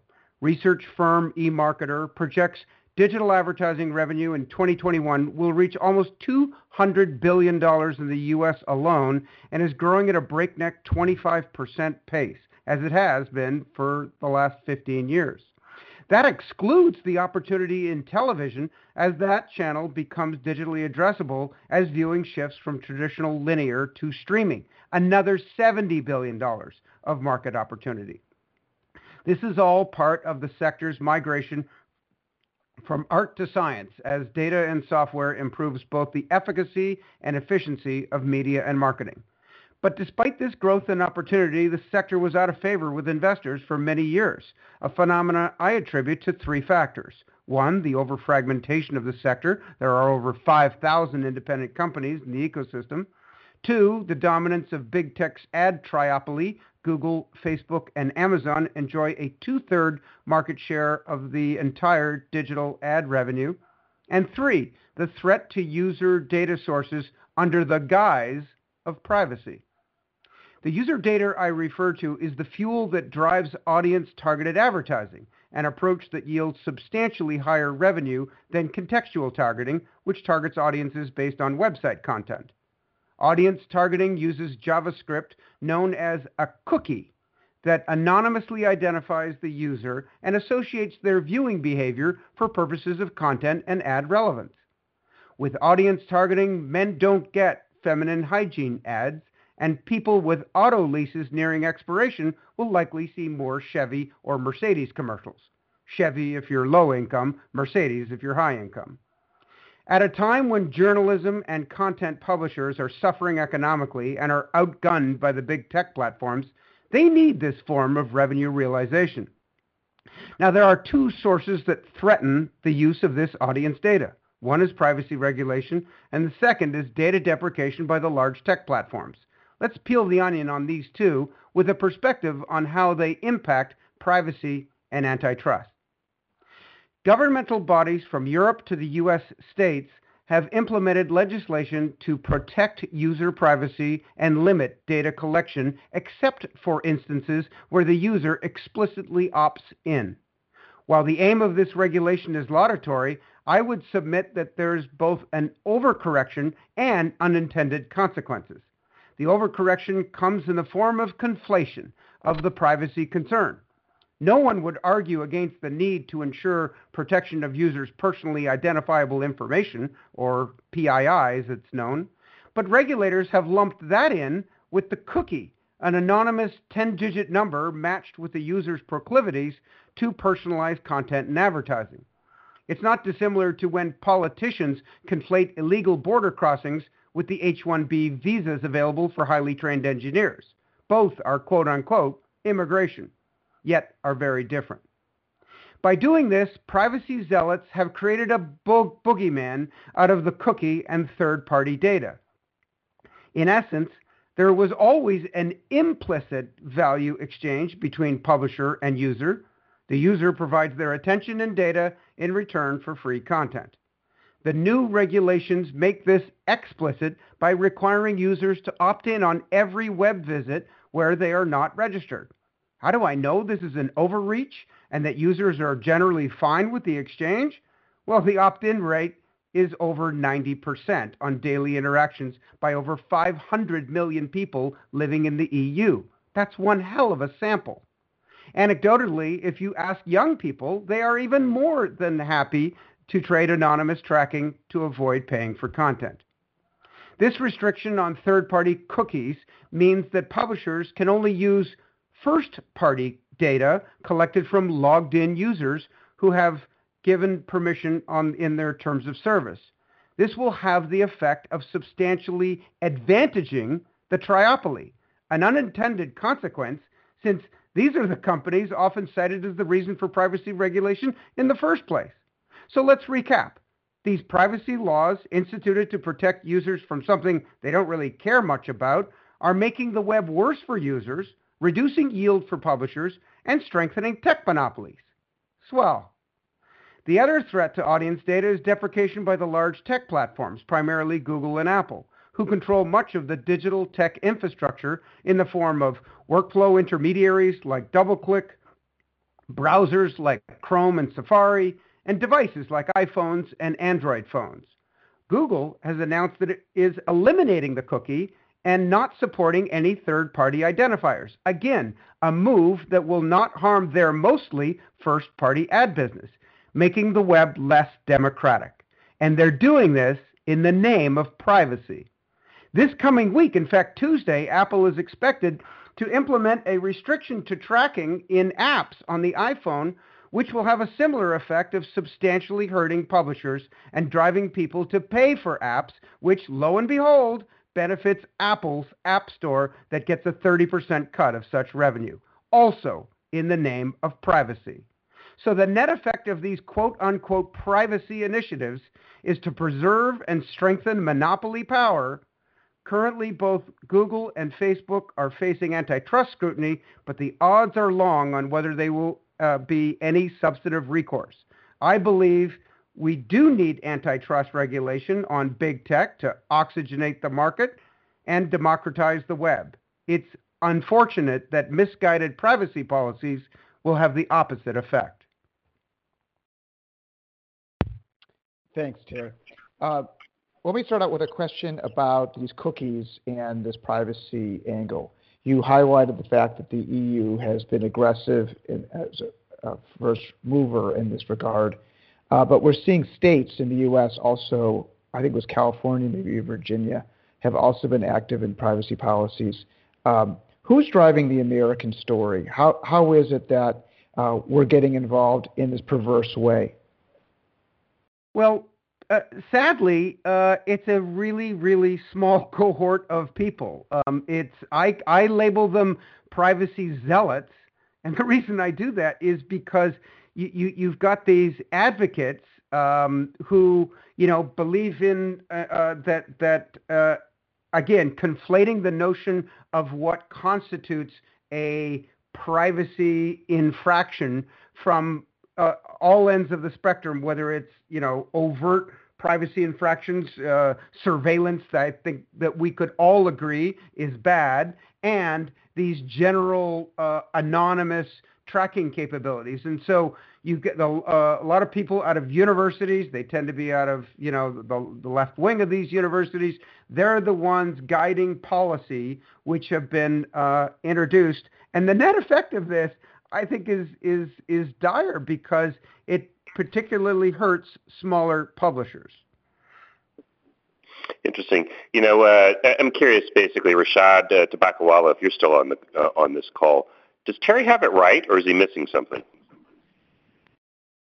Terry has it more right than most people do, um, and you know, he's done the research, and I believe he it, it is right. And you know, to a great extent, what will eventually, I think, sort of happen is marketers, whenever you make it difficult for them, uh, they go to places where they think it's all well lit, but in effect, it puts them at further and further risk. So while this is also not good for consumers, at a particular stage, a marketer has no access to make what I call have strategic optionality. We saw that you know after Black Lives Matter. One of the reasons why every marketer had to go back to Facebook, regardless of what Facebook did or did not do, is they couldn't afford not to be with Facebook. And this is the first time I've seen marketing companies have no strategic optionality, and this is not going to help them. I, I completely concur with that other conclusion, which is, you know, um, if you're going to drive everyone towards Facebook, and, and let's let's be clear, the recent Fa- Facebook has one of the most phenomenally, historically unprecedented, fastest growing media business in the world. Why is that? Because demonstrated efficacy, right? They do this data centric targeted advertising. And whilst I would agree that some of it is creepy and partic- and Facebook in particular, you know, has got elements of, of surveillance and, and they're everywhere and the company itself can be criticized for a variety of things. One cannot take away the fact that uh, they've built a, you know, trillion dollar business on a rapidly growing uh, advertising business that the reason why people continue to spend money on it is because it works. It's a closed loop petri dish of perfect information. So if, if, if you suggest that Apple comes out on Tuesday and says we're going to introduce additional kind of privacy or whatever it is, which presumably makes it tougher for Facebook, is that does Facebook stock sell off, or does this hurt Facebook's business, or does it does Facebook basically have such size and scale that they can get around it, and it basically just hurts you know kind of all you know kind of everybody else and only makes Facebook stronger? Um, I think it hurts everyone. Uh, so I, I, I would expect that um, should this proceed as as planned, uh, it will have an impact on Facebook stock. But I gotta imagine that's already you know factored into the stock. I think in the long run, and this is the sad part of it is, it it unnaturally or disproportionately affects uh, these uh, helps these big companies because it may hurt everyone, but it hurts the, the bigger guys less, or or said another way, it hurts the smaller guys more. You know, the other factor here is uh, this whole notion of shifting from advertising, which is quote unquote bad, right, to paid media, is that it's extraordinarily regressive, right? Uh, uh, uh, Scott Galloway, I think, had a great quote. He said, increasingly, advertising is becoming a tax on the poor because people with enough means will simply pay to uh, consume media in an environment without ads. So the notion that we shift more and more media towards paid channels, first of all, simply won't happen because there's not the economic wallet there to capture that. But it's also, as a policy matter, uh, uh, again, from these people largely on the on the left, extremely regressive. Tara, can I go back to your comments about Europe for a second? as being like a 500 million petri dish. Um, if I was going to go on the internet in France or wherever I am in the EU, uh, what would I see that's different? How has life changed in this EU privacy uh, non-cookie world? So the the cookie was made to have sustained knowledge of who you are, so that when you revisit sites, you don't have to log in again and all all, all that you know stuff. So so the cookie was actually created as an accident, but the, the net effect of it was to improve utility uh, for consumers. And so you know when you go to a go back to a website that you've been to, you don't actually have to. It remembers your your password. So that's the that's the net effect. The other consumer benefit uh, effect of the of the cookie. In the EU, you get a prompt every time you come to a publisher web page where you're not a, logged in or registered user that doesn't have first party uh, uh, data on you. Um, where you've already offered up your, you know, let's say your email address or your or your PII information, and it requires you to authorize them to uh, use cookies or not. And and again, it's making explicit the implicit uh, value trade-off. Now, I would say that the industry has done a horrific job of explaining the value proposition in the very first instance because it was largely just taken for granted given the way the web works. Um, my solution to this, by the way, is uh, is to have, uh, by the way, absolutely respect uh, consumers or users' preferences with an opt out.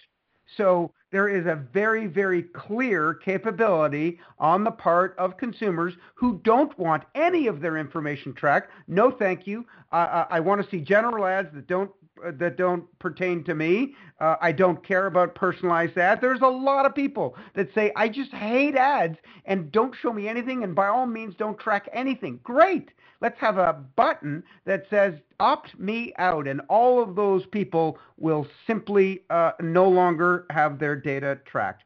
An opt out coupled with, I think, some additional teeth around antitrust will, I think, go a long way to level the playing field and maintain this economic advantage for publishers, which I believe is needed for a vibrant, free, and open internet.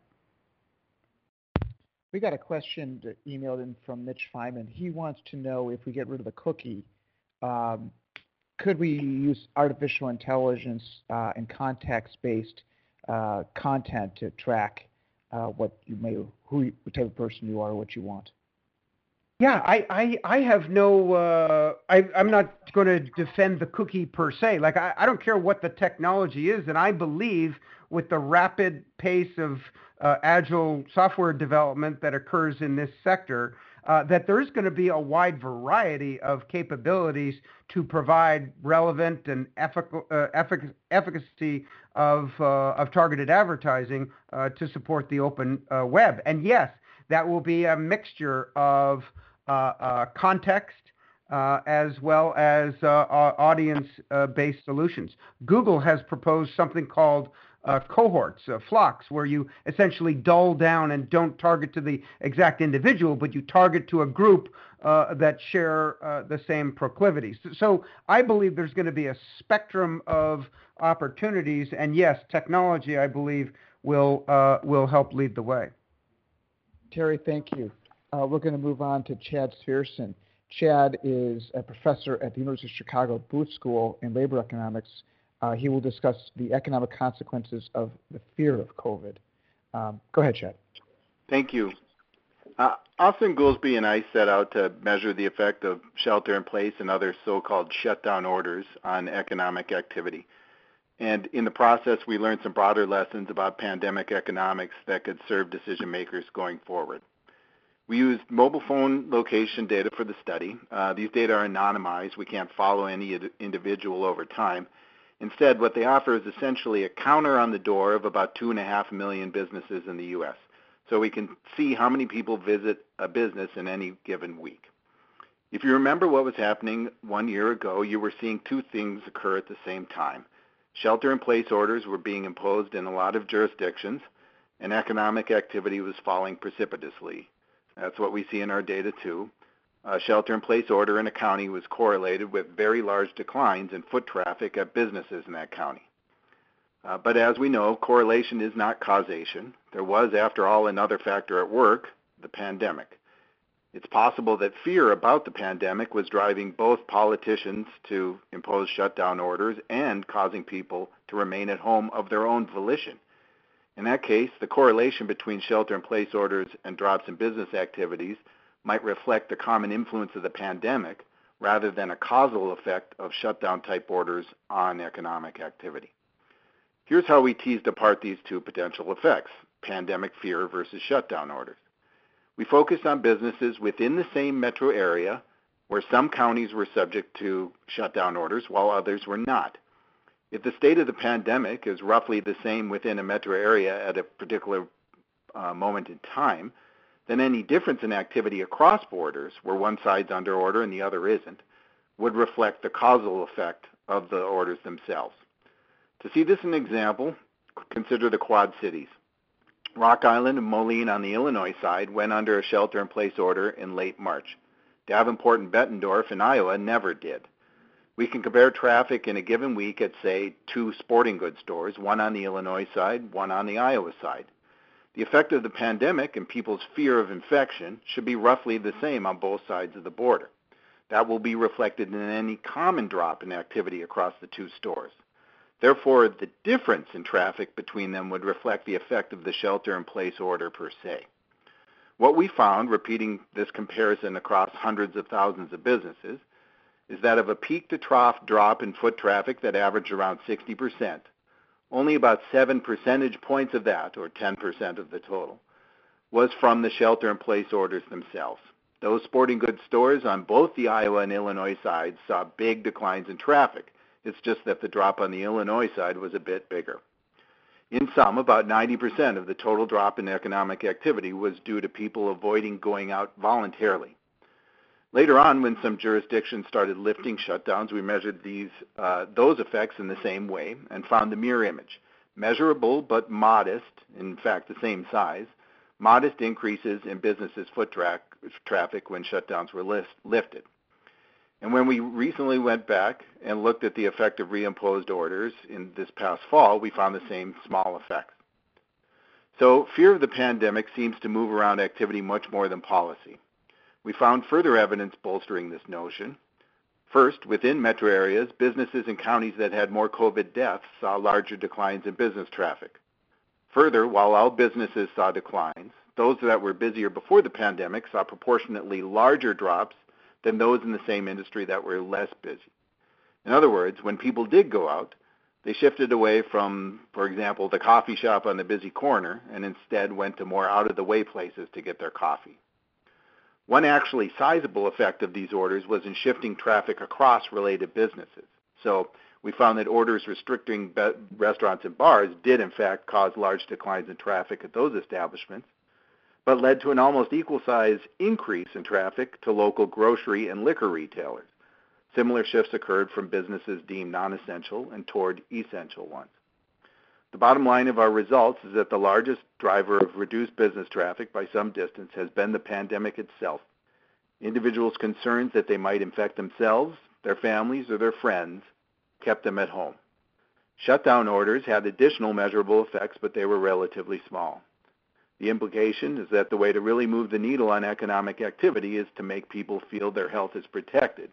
You have to f- deal with the fear of the disease. Our study focused on customers patronizing businesses because that's what our data allowed us to measure directly. But there's been some speculation about whether a similar phenomenon also affects the labor market. Are people less willing to work or look for work because of concerns about infection? We couldn't measure that directly in our data, but it's certainly an interesting and plausible hypothesis. Any effects that might be there could shape the speed and locations of the recovery in the coming months. Thank you. Thanks, Chad. Um, my first question relates to, I'll call it uh, societal norms. You know, when you compare Iowa and Illinois, particularly in the Quad Cities, you're really in the same community with consistent social norms. Um, I spent a good portion of my COVID year in Miami Beach, uh, and I'm currently in New York at Tuxedo Park, but uh, spending some time in New York City. Uh, the difference between these two communities is unbelievably shockingly stark. Uh, Miami is a party, New York is a ghost town. Both um, have similar, uh, you know, concern, uh, have similar COVID outbreaks, uh, but it's not taken very seriously in Florida at all. How do you think about um, these differences in social behavior?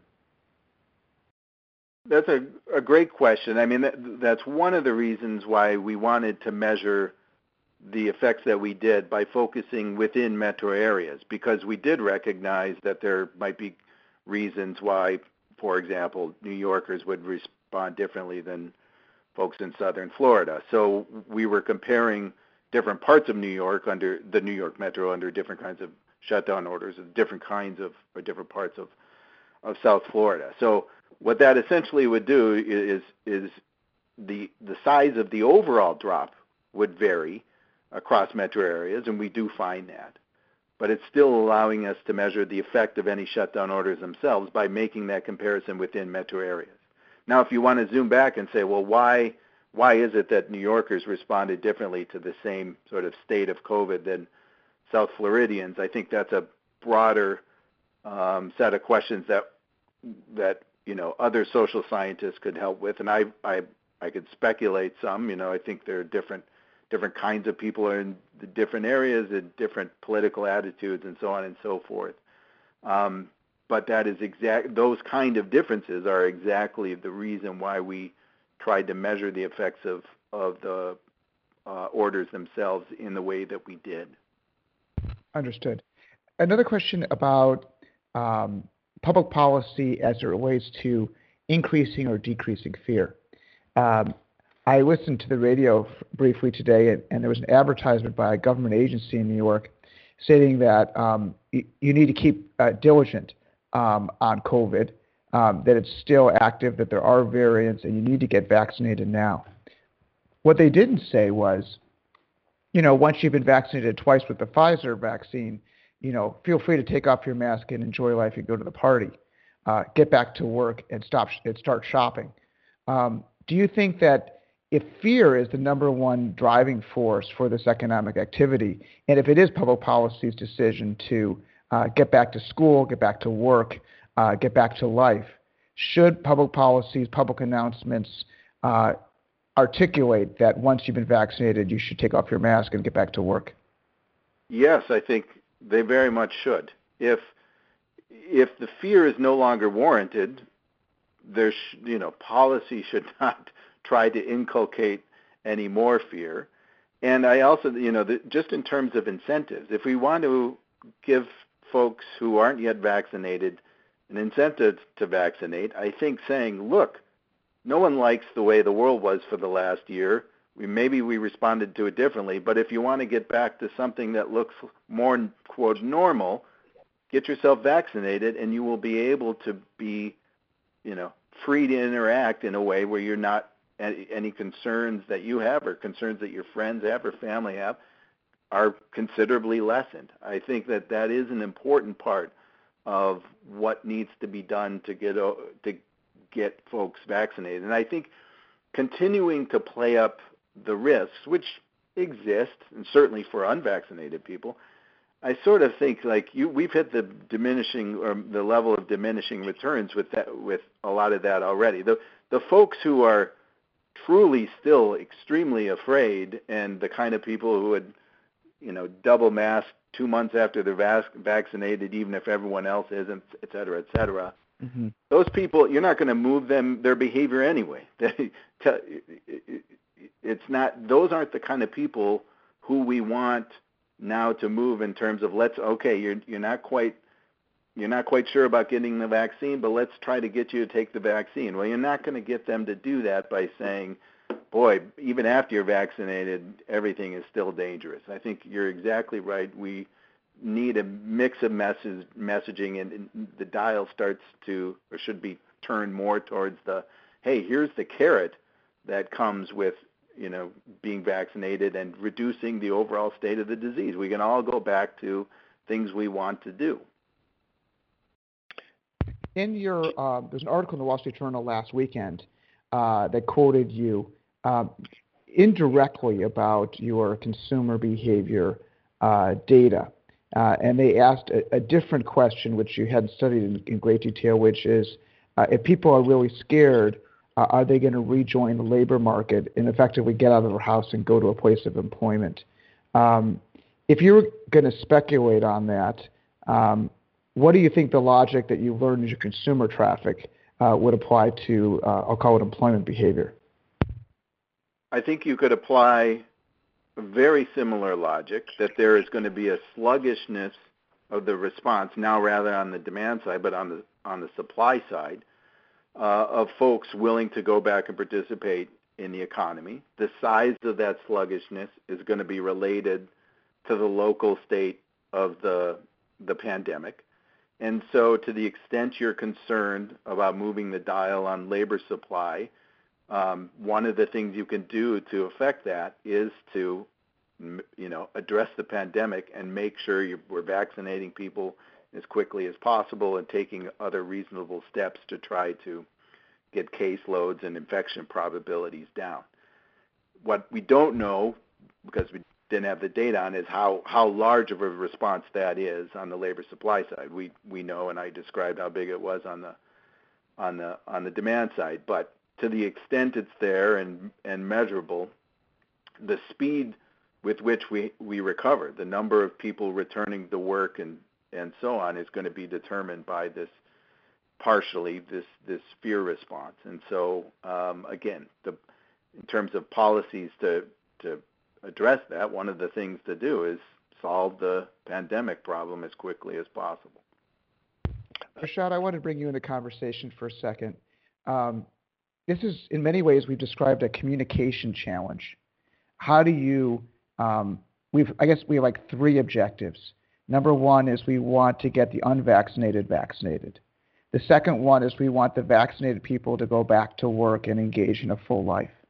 And the third is um, we want unvaccinated people to behave cautiously until they're uh, until they get vaccinated.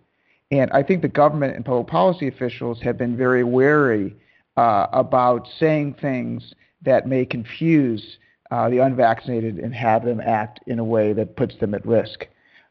why do you think the government has been so concerned about that? And what should they do about it?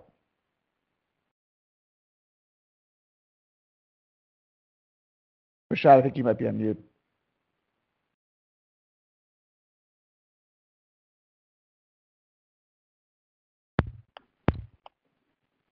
I tell you what, I'll, I'll go on to another question then. Um, Chad, in, in a broader speak, you're, you're using high frequency consumer data. Is that something that's going to be exciting for economists going forward to use to understand consumer behavior? For sure. And I, I have I've seen a lot of that. You know, we've we've talked many ways today about how COVID has changed the world around us. One way, that minor way for for the rest of you, but big for me, is the kind of data that economists are using to study the state of the economy has been much more granular and even bigger, I would say, than the granularity is the reduction, the re- reduced distance between when that data is collected and when we can analyze it. For example, you know, just an, uh, another example is back during the Great Recession, 12, 13 years ago. 13 years ago. Um, if you wanted to look what was going on with, well, how many businesses are going out of business? What's going on with um, job or uh, uh, uh job losses through that? What's going on with business formation? How much has that fallen? you had to wait a long time before the Census Bureau or someone else came out with those numbers. We now have that very, very quickly. The Census Bureau is publishing uh, uh, business formation data with a lag of only a couple, three weeks. Um, and this sort of consumer level data that Austan and I use to measure these, these effects. Um, also, you're maybe looking at a month long lag to get this very granular data on consumer behavior. Now, you don't see all that we we could see these numbers of consumers we couldn't see dollars spent but there are other kinds of data that are sort of analogous to ours that do have dollars spent so we're able to see much more stuff much more quickly in part because i think the that the sort of that the apparatus was there to measure it but i think the pandemic actually created the impetus on the parts of the entities that have been collecting this and sort of aggregating it with delay and for and putting it out cleaner but slower, just making this available much earlier than it was. And I think that that's going to be um, very useful going forward. Both the again increased granularity and the and the quicker lag, uh, the slower, sorry, shorter lag times. Chad, um, I want to change topics to end on a note of optimism. We do that each uh, show to get, get negative in these times of COVID, but I, I, I, really think there's a lot to look up to and be positive about. Chad, uh, as you look at the world, what are you optimistic about? I'm optimistic, very optimistic about this summer in the United States, economically and I hope socially. Um, I think uh, Europe and much of the rest of the OECD will be six to nine months behind us. I hope that that gives policymakers some breathing room to address um, the pandemic in in developing countries to reduce the time that we're going to be dealing with it there because of course we're all connected in a in a pandemic world. Um, but in the short run I, I really do think the um, cases are coming down. People are uh, getting vaccinated still at a very decent clip and I think we're going to have a lot of economic activity coming um, for the rest of 2021 Chad thank you. Terry Kawaja what are you optimistic about Oh my gosh, I am so optimistic. I mean, obviously, first and foremost, science works, right? This is a miracle that within a year, we uh, multiple uh, firms got to a functioning vaccine. As someone said the other day, you know, uh, outrage sells, so you hear that in the media, and competency is boring and it doesn't make much media. Let's take a step back and think about how uh, how great these uh, vaccinations are, are going, not to mention a government that's uh, competent in, in getting it uh, distributed. Uh, the economy is projected to grow at 7.5%. Last time I checked, that was China rates of growth. So, I mean, my God, if the economy's coming back, uh, you know, the U.S. economy in particular has got so much more resilience. Uh, I love the resiliency of the human spirit. Everyone is looking to get back at it, and probably the best thing, the best thing that I'm that I'm optimistic about, is that when we do get back, and this relates to Rishad's uh, comment, we are going to rethink how we want to do life. I mean, work, home, everything. We're going to prioritize the things uh, that we want, and it took this massive reset to uh, rethink how we want to live the rest of our lives. And I think that's going to be long term huge benefit for society.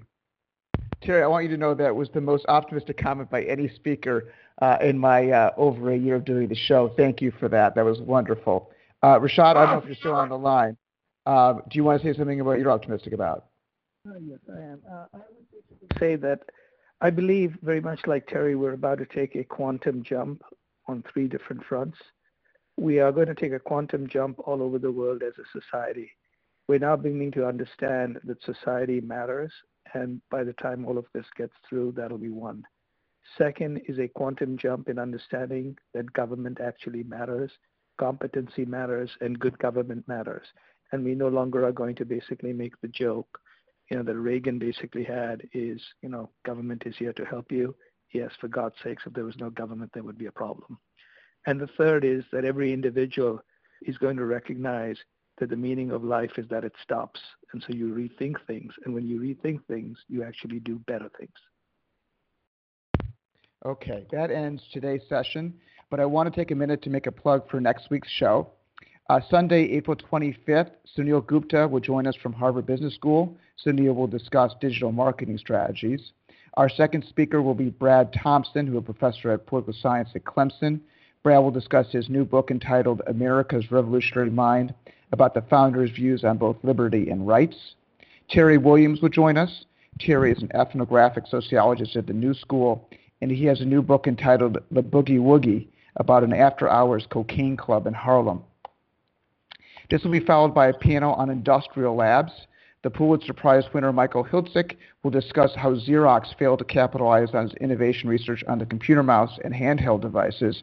And Jon Gertner will discuss his book, The Idea Factory, on Bell Labs and its more successful innovation process. I would like to thank today's speakers for their insights. I would also like to thank our listeners both for their time and for engaging with these complex issues. Please stay tuned for next Sunday to find out what happens next. Thank you and goodbye.